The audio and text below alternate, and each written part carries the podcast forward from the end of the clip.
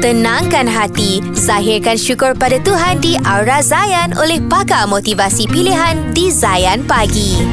Assalamualaikum warahmatullahi wabarakatuh. Saya Ustaz Izzhar Nazri dan hari ini saya nak cerita tentang kalaulah kita hidup dalam keadaan risau orang benci kita. Kan kadang-kadang kita pun risau juga apa pandangan orang terhadap kita, apa orang cakap pasal kita, kawan kita cakap pasal kita, keluarga kita cakap pasal kita.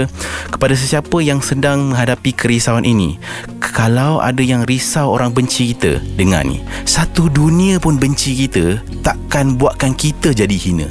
Satu dunia pun suka kita, takkan buatkan kita jadi mulia. Sebab yang menghina dan memuliakan ini adalah hak Allah.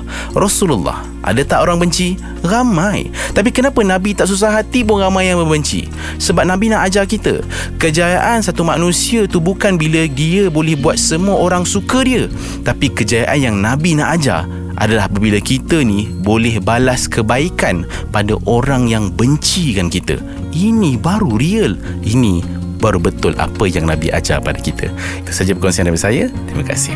Nantikan perkongsian berikutnya di dalam Aura Zayan daripada pakar motivasi pilihan hanya di Zayan Pagi. Zayan, destinasi nasyid anda.